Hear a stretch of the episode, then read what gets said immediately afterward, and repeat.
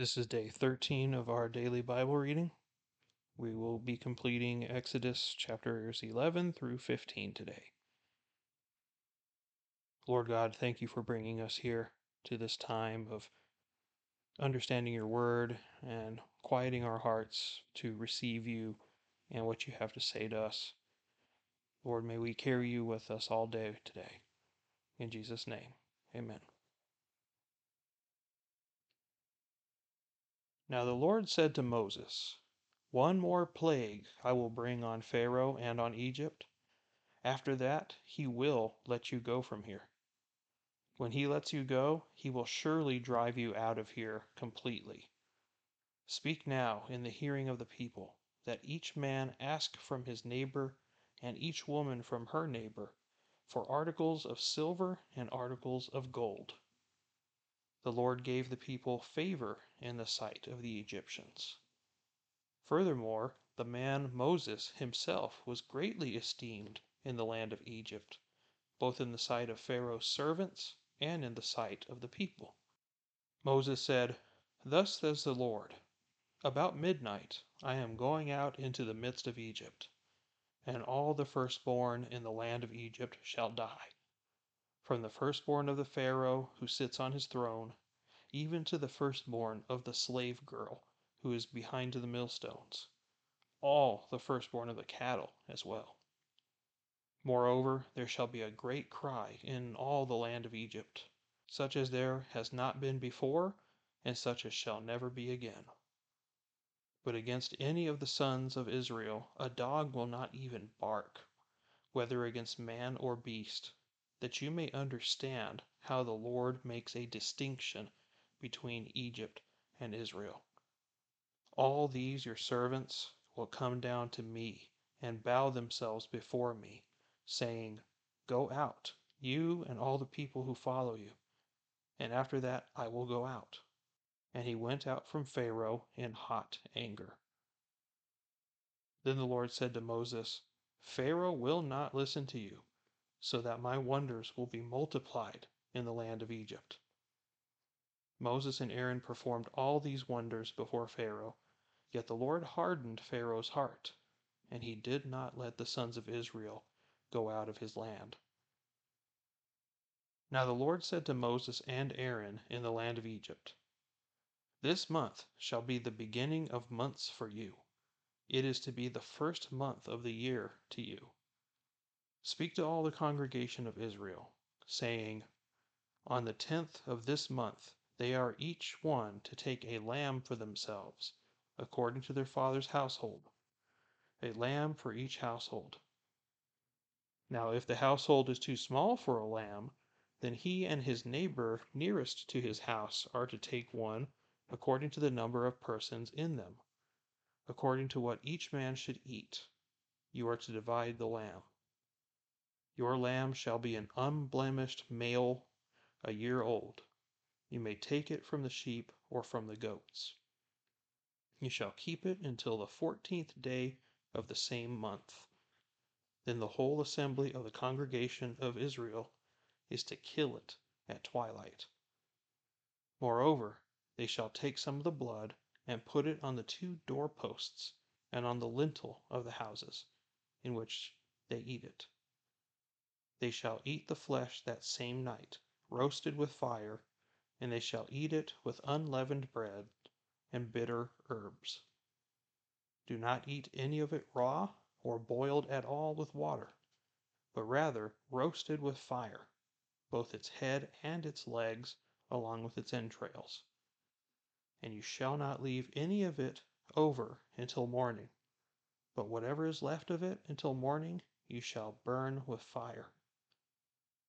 Now you shall eat it in this manner, with your loins girded, your sandals on your feet, and your staff in your hand, and you shall eat it in haste. It is the Lord's Passover. For I will go through the land of Egypt on that night, and will strike down all the firstborn in the land of Egypt, both man and beast, and against all the gods of Egypt I will execute judgments. I am the Lord.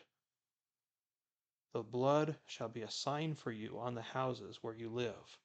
And when I see the blood, I will pass over you, and no plague will befall you to destroy you when I strike the land of Egypt. Now this day will be a memorial to you, and you shall celebrate it as a feast to the Lord. Throughout your generations, you are to celebrate it as a permanent ordinance. Seven days you shall eat unleavened bread, but on the first day you shall remove leaven from your houses. For whoever eats anything leavened from the first day until the seventh day, that person shall be cut off from Israel. On the first day you shall have a holy assembly, and another holy assembly on the seventh day. No work at all shall be done on them, except what must be eaten by every person. That alone may be prepared for you. You shall also observe the feast of unleavened bread, for on this very day I brought your hosts out of the land of Egypt. Therefore you shall observe this day throughout your generations as a permanent ordinance. In the first month, on the fourteenth day of the month, at evening, you shall eat unleavened bread, until the twenty first day of the month at evening. Seven days there shall be no leaven found in your houses, for whoever eats what is leavened, that person shall be cut off from the congregation of Israel whether he is an alien or a native of the land. You shall not eat anything leavened. In all your dwellings you shall eat unleavened bread. Then Moses called for all the elders of Israel and said to them, Go and take for yourselves lambs, according to your families, and slay the Passover lamb. You shall take a bunch of hyssop and dip it in the blood which is in the basin and apply some of the blood that is in the basin to the lintel and the two doorposts. And none of you shall go outside the door of his house until morning. For the Lord will pass through to smite the Egyptians. And when he sees the blood on the lintel and on the two doorposts, the Lord will pass over the door and will not allow the destroyer to come into your houses to smite you. And you shall observe this event as an ordinance for you and your children forever. When you enter the land which the Lord will give you, as he has promised, you shall observe this rite. And when your children say to you, What does this rite mean to you? You shall say, It is a Passover sacrifice to the Lord, who passed over the houses of the sons of Israel in Egypt when he smote the Egyptians, but spared our homes. And the people bowed low and worshipped. Then the sons of Israel went and did so, just as the Lord had commanded Moses and Aaron, so they did. Now it came about at midnight that the Lord struck all the firstborn in the land of Egypt, from the firstborn of Pharaoh, who sat on his throne, to the firstborn of the captive who was in the dungeon, and all the firstborn of cattle. Pharaoh arose in the night, he and all his servants and all the Egyptians, and there was a great cry in Egypt, for there was no home where there was not someone dead. Then he called for Moses and Aaron at night, and said, Rise up, get out from among my people both you and the sons of Israel, and go, worship the Lord, as you have said. Take both your flocks and your herds, as you have said, and go, and bless me also. The Egyptians urged the people to send them out of the land in haste, for they said, We will all be dead. So the people took their dough before it was leavened, with their kneading bowls bound up in the clothes on their shoulders. Now the sons of Israel had done according to the word of Moses, so they had requested from the Egyptians articles of silver and articles of gold and clothing. And the Lord had given the people favor in the sight of the Egyptians, so that they let them have their request. Thus they plundered the Egyptians. Now the sons of Israel journeyed from Rameses to Succoth, about six hundred thousand men on foot, aside from children. A mixed multitude also went up with them, along with flocks and herds, a very large number of livestock. They baked the dough which they had brought out of Egypt into cakes of unleavened bread, for it had not become leavened since they were driven out of Egypt and could not delay, nor had they prepared any provisions for themselves. Now the time that the sons of Israel lived in Egypt was four hundred and thirty years. And at the end of four hundred and thirty years, to the very day, all the hosts of the Lord went out from the land of Egypt. It is a night to be observed for the Lord for having brought them out from the land of Egypt. This night is for the Lord, to be observed by all the sons of Israel throughout their generations. The Lord said to Moses and Aaron, This is the ordinance of the Passover. No foreigner is to eat of it, but every man's slave purchased with money, after you have circumcised him, then he may eat of it. A sojourner or a hired servant shall not eat of it. It is to be eaten in a single house. You are not to bring forth any of the flesh outside of the house, nor are you to break any bone of it. All the congregation of Israel are to celebrate this. But if a stranger sojourns with you and celebrates the Passover to the Lord, let all his males be circumcised and let them come near to celebrate it, and he shall be like a native of the land. But no uncircumcised person may eat of it. The same law shall apply to the native as to the stranger who sojourns among you. Then all the sons of Israel did so, just as the Lord had commanded Moses and Aaron. And on the same day the Lord brought the sons of Israel out of the land of Egypt by their hosts. Then the Lord spoke to Moses, saying, Sanctify to me every firstborn, the first offspring of every womb among the sons of Israel, both of man and beast. It belongs to me. Moses said to the people, Remember this day in which you went out from Egypt from the house of slavery. For by a powerful hand the Lord brought you out from this place, and nothing leavened shall be eaten. On this day, in the month of Abib, you are about to go forth. It shall be when the Lord brings you to the land of the Canaanite, the Hittite, the Amorite, the Hivite, and the Jebusite, which he swore to your fathers to give you a land flowing with milk and honey, that you shall observe this rite in this month. For seven days you shall eat unleavened bread, and on the seventh day there shall be a feast to the Lord. Unleavened bread shall be eaten throughout the seven days, and nothing leavened shall be seen among you, nor shall any leaven be seen among you in all your borders. You shall tell your son on that day, saying, It is because of what the Lord did for me when I came out of Egypt. And it shall serve as a sign to you on your hand, and as a reminder on your forehead, that the law of the Lord may be in your mouth. For with a powerful hand the Lord brought you out of Egypt. Therefore you shall keep this ordinance at its appointed time from year to year. Now, when the Lord brings you to the land of the Canaanite, as he swore to you and to your fathers, and gives it to you, you shall devote to the Lord the first offspring of every womb, and the first offspring of every beast that you own.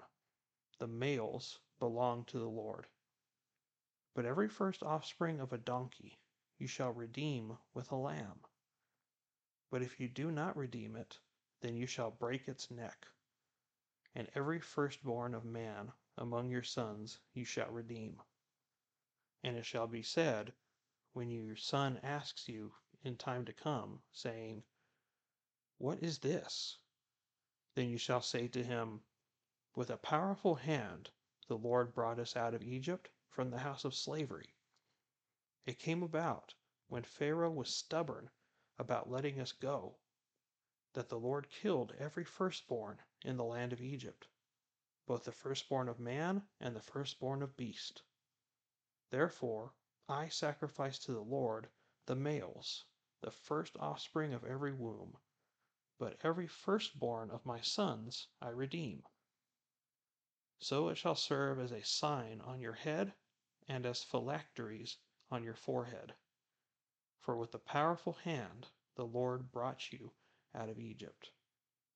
Now, when Pharaoh had let the people go, God did not lead them by the way of the land of the Philistines, even though it was near. For God said, The people might change their minds when they see war and return to Egypt. Hence, God led the people around by the way of the wilderness to the Red Sea. And the sons of Israel went up in martial array from the land of Egypt. Moses took the bones of Joseph with him, for he had made the sons of Israel solemnly swear, saying, God will surely take care of you, and you shall carry my bones from here with you. Then they set out from Succoth and camped in Etham on the edge of the wilderness. The Lord was going before them in a pillar of cloud by day to lead them on the way, and in a pillar of fire by night to give them light, that they might travel by day and by night. He did not take away the pillar of cloud by day, nor the pillar of fire by night from before the people. Now the Lord spoke to Moses, saying, Tell the sons of Israel to turn back and camp before Pi Hahiroth, between Migdol and the sea. You shall camp in front of Baal Zephon, opposite it, by the sea. For Pharaoh will say of the sons of Israel, They are wandering aimlessly in the land. The wilderness has shut them in. Thus I will harden Pharaoh's heart, and he will chase after them. And I will be honored through Pharaoh and all his army. And the Egyptians will know that I am the Lord. And they did so. When the king of Egypt was told that the people had fled, Pharaoh and his servants had a change of heart toward the people. And they said, What is this we have done? That we have let Israel go from serving us. So he made his chariot ready and took his people with him. And he took six hundred select chariots and all the other chariots of Egypt, with officers over all of them.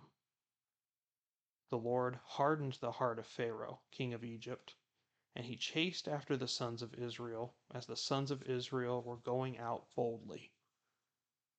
Then the Egyptians chased after them with all the horses and chariots of Pharaoh, his horsemen and his army, and they overtook them camping by the sea, beside Pi Hahiroth in front of Baal Zephon. As Pharaoh drew near, the sons of Israel looked, and behold, the Egyptians were marching after them, and they became very frightened. So the sons of Israel cried out to the Lord. Then they said to Moses, It is because there were no graves in Egypt that you have taken us away to die in the wilderness? Why have you dealt with us in this way, bringing us out of Egypt? Is this not the word that we spoke to you in Egypt, saying, Leave us alone, that we may serve the Egyptians? For it would have been better for us to serve the Egyptians than to die in the wilderness. But Moses said to the people, Do not fear. Stand by and see the salvation of the Lord which he will accomplish for you today. For the Egyptians whom you have seen today, You will never see them again forever. The Lord will fight for you while you keep silent. Then the Lord said to Moses, Why are you crying out to me? Tell the sons of Israel to go forward. As for you, lift up your staff and stretch out your hand over the sea and divide it. And the sons of Israel shall go through the midst of the sea on dry land. As for me, behold, I will harden the hearts of the Egyptians, so that they will go in after them, and I will be honored through Pharaoh and all his army, through his chariots and his horsemen. Then the Egyptians will know that I am the Lord, when I am honored through Pharaoh, through his chariots and his horsemen. The angel of God, who had been going before the camp of Israel, moved and went behind them. And the pillar of cloud moved from before them and stood behind them. So it came between the camp of Egypt and the camp of Israel and there was the cloud along with the darkness. Yet it gave light at night. Thus the one did not come near the other all night. Then Moses stretched out his hand over the sea, and the Lord swept the sea back by a strong east wind all night, and turned the sea into dry land. So the waters were divided the sons of Israel went through the midst of the sea on the dry land, and the waters were like a wall to them on their right hand and on their left. Then the Egyptians took up the pursuit, and all the Pharaoh's horses, his chariots, and his horsemen went in after them into the midst of the sea. At the morning watch, the Lord looked down on the army of the Egyptians through the pillar of fire and cloud, and brought the army of the Egyptians into confusion. He caused their chariot wheels to swerve, and he made them drive with difficulty. So the Egyptians said, Let us flee from Israel, for the Lord is fighting for them against the Egyptians. Then the Lord said to Moses, Stretch out your hand over the sea so that the waters may come back over the Egyptians, over their chariots, and over their horsemen. So Moses stretched out his hand over the sea, and the sea returned to its normal state at daybreak, while the Egyptians were fleeing right into it. Then the Lord overthrew the Egyptians in the midst of the sea. The waters returned and covered the chariots and the horsemen, even Pharaoh's entire army that had gone into the sea after them. Not even one of them remained. But the sons of Israel walked on dry land through the midst of the sea, and the waters were like a wall to them on their right hand and on their left. Thus the Lord saved Israel that day from the hand of the Egyptians and Israel saw the Egyptians dead on the seashore. When Israel saw the great power which the Lord had used against the Egyptians, the people feared the Lord, and they believed in the Lord and in his servant Moses. Then Moses and the sons of Israel sang this song to the Lord, and said, I will sing to the Lord, for he is highly exalted. The horse and its rider he has hurled into the sea. The Lord is my strength and song, and he has become my salvation. This is my God, and I will praise him, my father's God, and I will extol him. The Lord is a warrior, the Lord is his name. Pharaoh's chariots and his army he has cast into the sea and the choicest of his officers are drowned in the Red Sea. The deep covers them. They went down into the depths like a stone. Your right hand, O Lord, is majestic in power. Your right hand, O Lord, shatters the enemy. And in the greatness of your excellence you overthrow those who rise up against you. You send forth your burning anger, and it consumes them as chaff. At the blast of your nostrils, the waters were piled up. The flowing waters stood up like a heap. The deeps were congealed in the heart of the sea. The enemy said, I will pursue, I will overtake, I will divide the spoil. My desire shall be gratified against them. I will draw out my sword, my hand will destroy them. You blew with your wind, the sea covered them. They sank like lead in the mighty waters. Who is like you among the gods, O Lord? Who is like you, majestic in holiness, awesome in praises, working wonders? You stretched out your right hand, the earth swallowed them. In your loving kindness, you have led the people whom you have redeemed. In your strength, you have guided them to your holy habitation. The peoples have heard, they tremble. Anguish has gripped the inhabitants of Philistia. Then the chiefs of Edom were dismayed. The leaders of Moab, trembling, grips them all the inhabitants of Canaan have melted away. Terror and dread fall upon them. By the greatness of your arm, they are motionless as stone. Until your people pass over, O Lord, until the people pass over whom you have purchased. You will bring them and plant them in the mountain of your inheritance, the place, O Lord, which you have made for your dwelling the sanctuary, O Lord, which your hands have established. The Lord shall reign forever and ever. For the horses of Pharaoh, with his chariots and his horsemen, went into the sea, and the Lord brought back the waters of the sea on them. But the sons of Israel walked on dry land through the midst of the sea. Miriam, the prophetess, Aaron's sister, took the timbrel in her hand, and all the women went out after her with timbrels and with dancing. Miriam answered them, Sing to the Lord, for he is highly exalted. The horse and his rider he has hurled into the sea. Then Moses led Israel from the Red Sea, and they went out into the wilderness of Shur. And they went three days into the wilderness and found no water.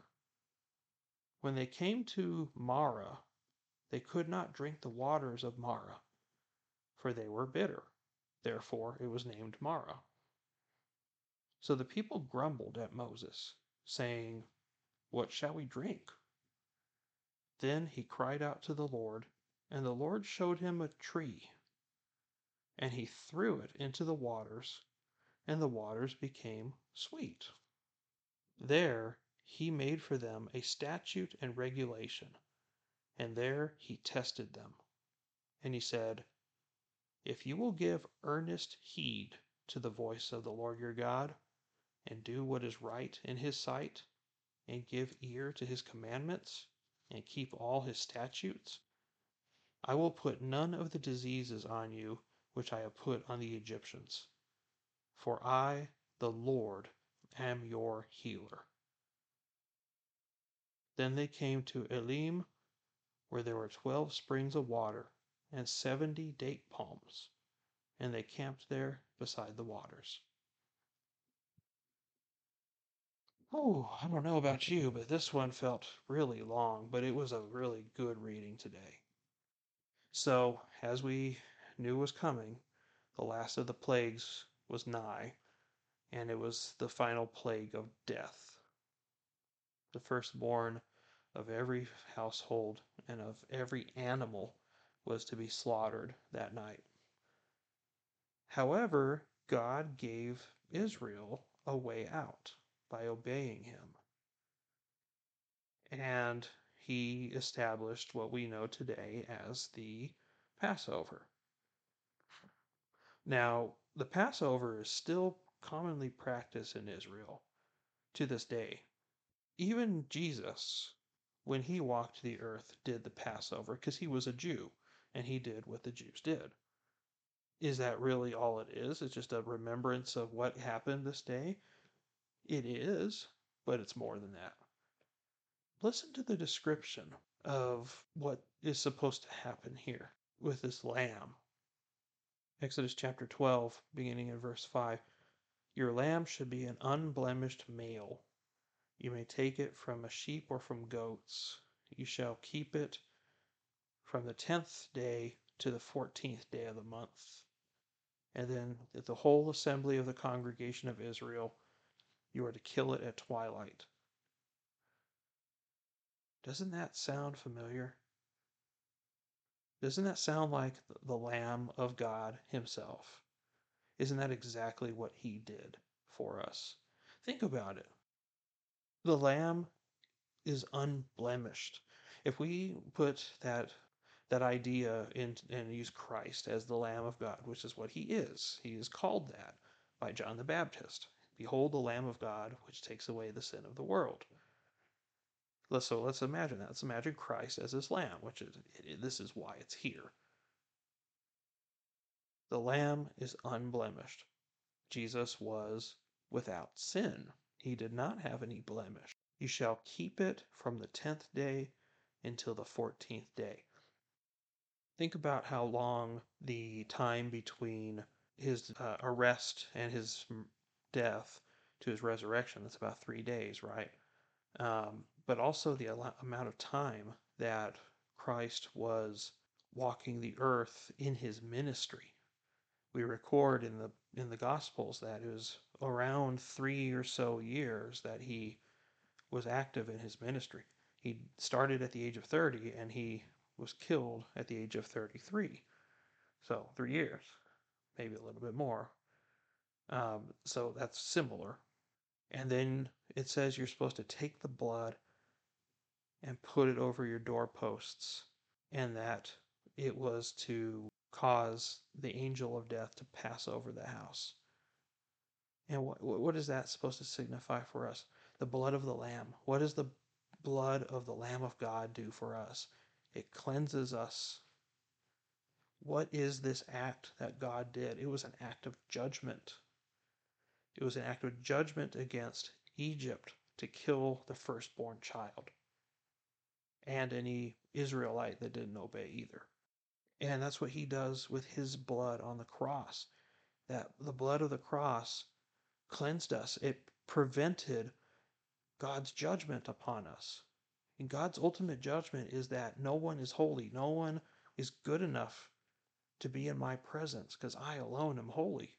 Therefore, in my justice, you deserve to die and go to hell.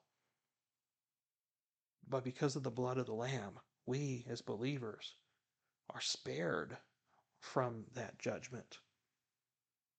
And we will not die. In fact, we will live forever.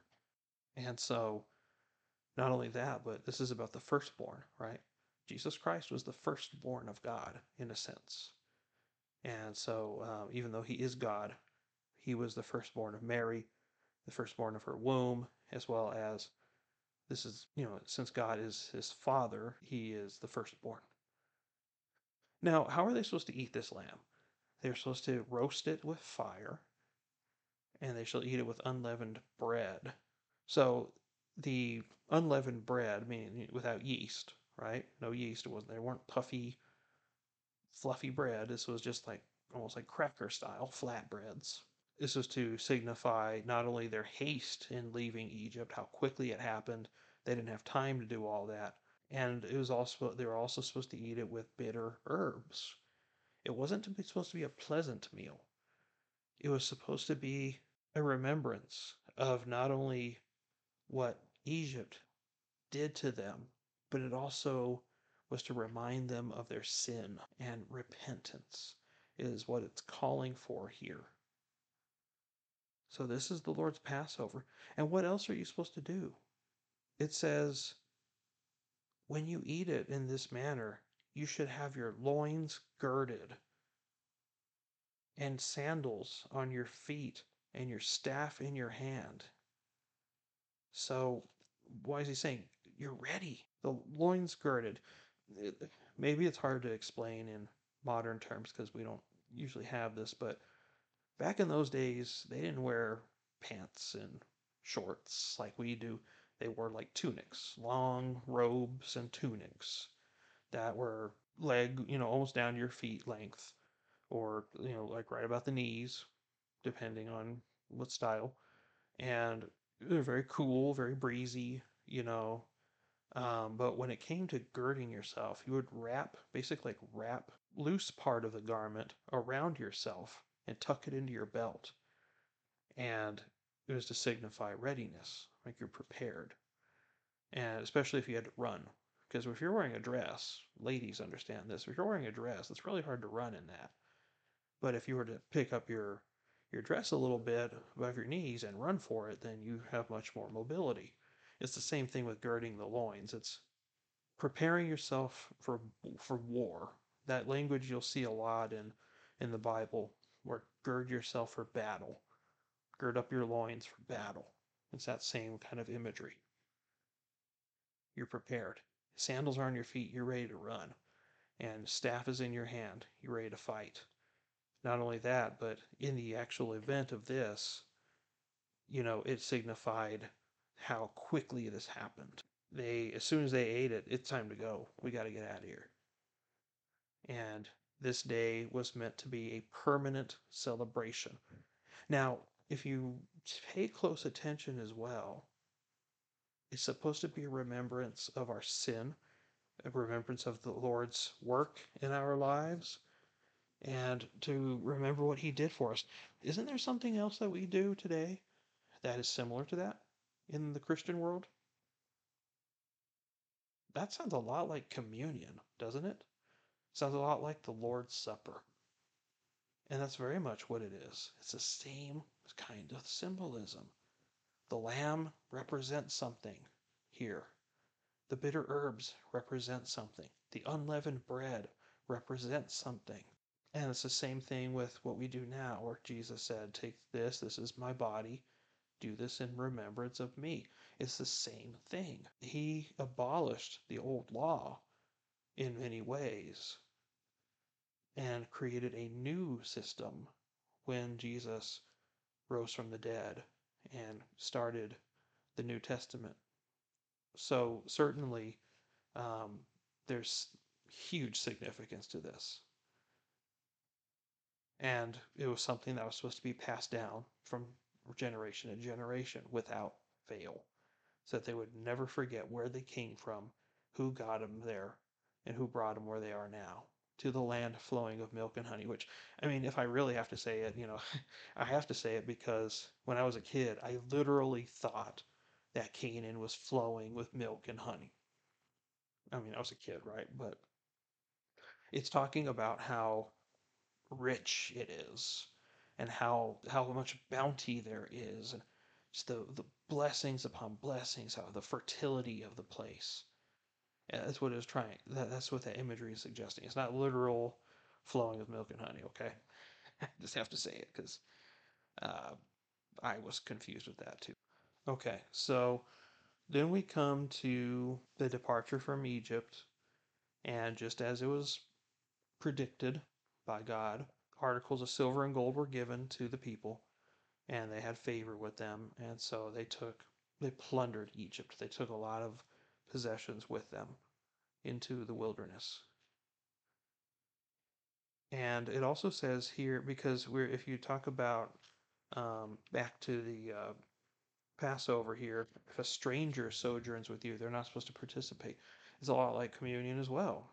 Communion is meant for believers only, and it's meant for reflection and repentance. And it's not to be given to non believers because they don't know what this is about. And it's not for them. So, very, you see that more comparisons there.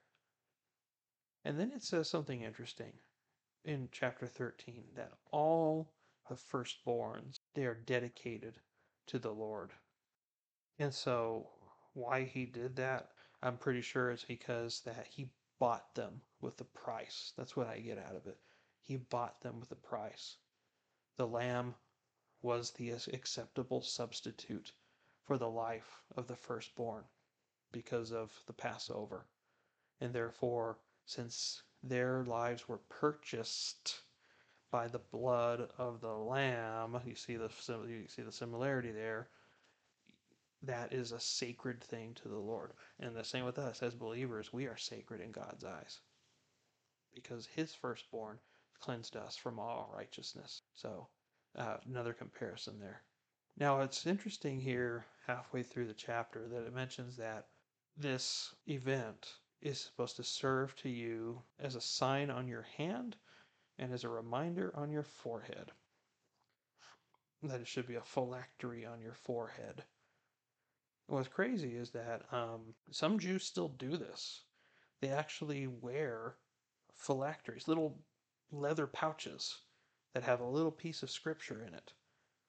That they wear that on their forehead and on their left arm. And um, they still do that because they took this very literally. Now, God was obviously not saying to take this literally, but that's they took it legalistically in this sense. So then we see something interesting at the end of chapter 13 where the pillar of cloud and the pillar of fire come. And maybe it's hard to imagine, but this pillar of cloud, which was by day to protect them from the sun, and the pillar of fire, which was to allow them to travel at night and to see where they were going, it never stopped for 40 whole years. Can you imagine that? Imagine being born in the Exodus during the, the 40 years of in the wilderness. Imagine being born to this. You've never known anything different. You've always had a cloud in, above you, and you always had a pillar of fire at night. And you could tell your kids, hey, that's God. That's the Lord. And they're like, oh, that's super cool, right? And but they don't get it. They don't know the life without him. Until they go into the land and those things disappear. And I bet you they were just like, whoa. So this is what it's like when God's not there? Huh. Wow. Very it's it's harder without him. Isn't that what he's trying to teach us though? He's trying to teach us that he is the one who protects us. He's the one that guides us. He's the one that is everything to us. And without him, we can't be effective. And so he's trying to show us that today. And would you know, Joseph, 400 years before this, asked Israel, made them promise to take him out when they left because he knew they were going to leave. It was prophesied in his time that it was going to happen. When you do leave, take me with you, take my bones with me. And Moses honored him and took his bones. And so I guess he was in a prominent enough place that they knew where he was buried. Um, so that's really, very cool. So um, the Egyptians were realizing, hey, you know what? I think we just made a big mistake, guys. Yes, the Lord did all these things to us, but we just let two million people go, and they're we don't have slaves anymore. We need to fix that. So they God hardened their hearts, and they got all their chariots and went after them. And I really like how Moses responds to this. You know, first off, these people witnessed all 10 of the plagues and they were spared from them. And even with that, they still didn't trust the Lord. Because they, what did they say? Why did you take us out here? There weren't enough graves in Egypt for us, so you're just going to kill us in the wilderness? You know, like, where's your faith, guys? And and this is what I thought was very interesting. Moses says, "Don't fear. Stand by for the Lord's salvation. I will. He will fight for you." right? And he said all the right things, and I think he really meant it. But I think that somewhere in his heart, he was kind of freaking out too. Why do I say that? Because you go to the next verse, verse 15, and he says to he says to Moses, "Why are you crying out to me? He's like, have you not seen what I've been giving you the power to do? What did I tell you? You are going to be like God to them, and Aaron is going to be your prophet. I am I've got your back. You just need to do something. Why are you crying out to me? Like, why are you freaking out, Moses? You put up a good front with the Israelites, but I know your heart, Moses. I know that you're scared. Why are you crying out to me? Tell them to go forward. Lift up your hand, and I'm going to make the water part. And it, and it did. It parted. You have a wall of water on both sides of you, and they passed right through. We know the story. They crossed through. Then God dropped the water on the Egyptians, and they were all drowned. Not one survived, it says. And then you see the celebration of a, a beautiful uh, song of Moses here. So, and I thought that is also ironic too, because Moses keeps saying how terrible of a speaker he is, and yet this is a poem or a, a song that comes from him you know, he's got a way with words. He just does not understand, you know, God's providence in his life yet. But he does have it. And then you finally see the sister by name here, Miriam, the sister that probably is the same sister that followed baby Moses down the river to Pharaoh's daughter and made sure that, hey, you know, I can I have somebody who can nurse him for you his mom. And uh, so now we know her, and she's apparently a prophetess. She is a female prophet, which is not unusual. So, very interesting there. And even after that miraculous event, all those miraculous events, every step of the way, you are likely going to get irritated with the people of Israel because they are entitled, spoiled, faithless people in so many ways. Just like when we they go to the pools of, of Mara, was Mara literally means bitter in Hebrew. So wasn't drinkable. The Lord tells Moses to chunk a tree into it and makes it sweet. and he promises that if you obey me, I will not put any of the diseases on you that I did with the Egyptians. And then we have another name of God that he's revealed himself to be. He's named himself the Lord your healer, Yahweh Rapha, the Lord your healer. And not only does he heal our physical ailments, but he heals the brokenness inside of us. And that's exactly what he's talking about is um, not only physically I will not put any of the diseases on you, but if you obey me, uh, you, your heart will be healed, and you will be loving to me, and you'll be acceptable in my sight. And that's what he wants for us. He wants for us to be acceptable in his sight, and that can only be done through Jesus Christ and through obedience to him as well. So a lot of stuff happened. And last thing I'll end with is I think I mentioned this in another episode recently, but this exact event on the Red Sea has been physically discovered exactly where the Bible said it was. They have found a pile of chariots and skeletons of humans and horses at the bottom of the Red Sea, all in a pile. It was a real event, guys if we still are having any doubts in our mind that any of this was real, it, in our day and age, it seems so fantastical that it, it can't be real, right? But it is. We have to see this as history. And I think we don't see this in our day because we are not faithful enough. We don't have enough faith.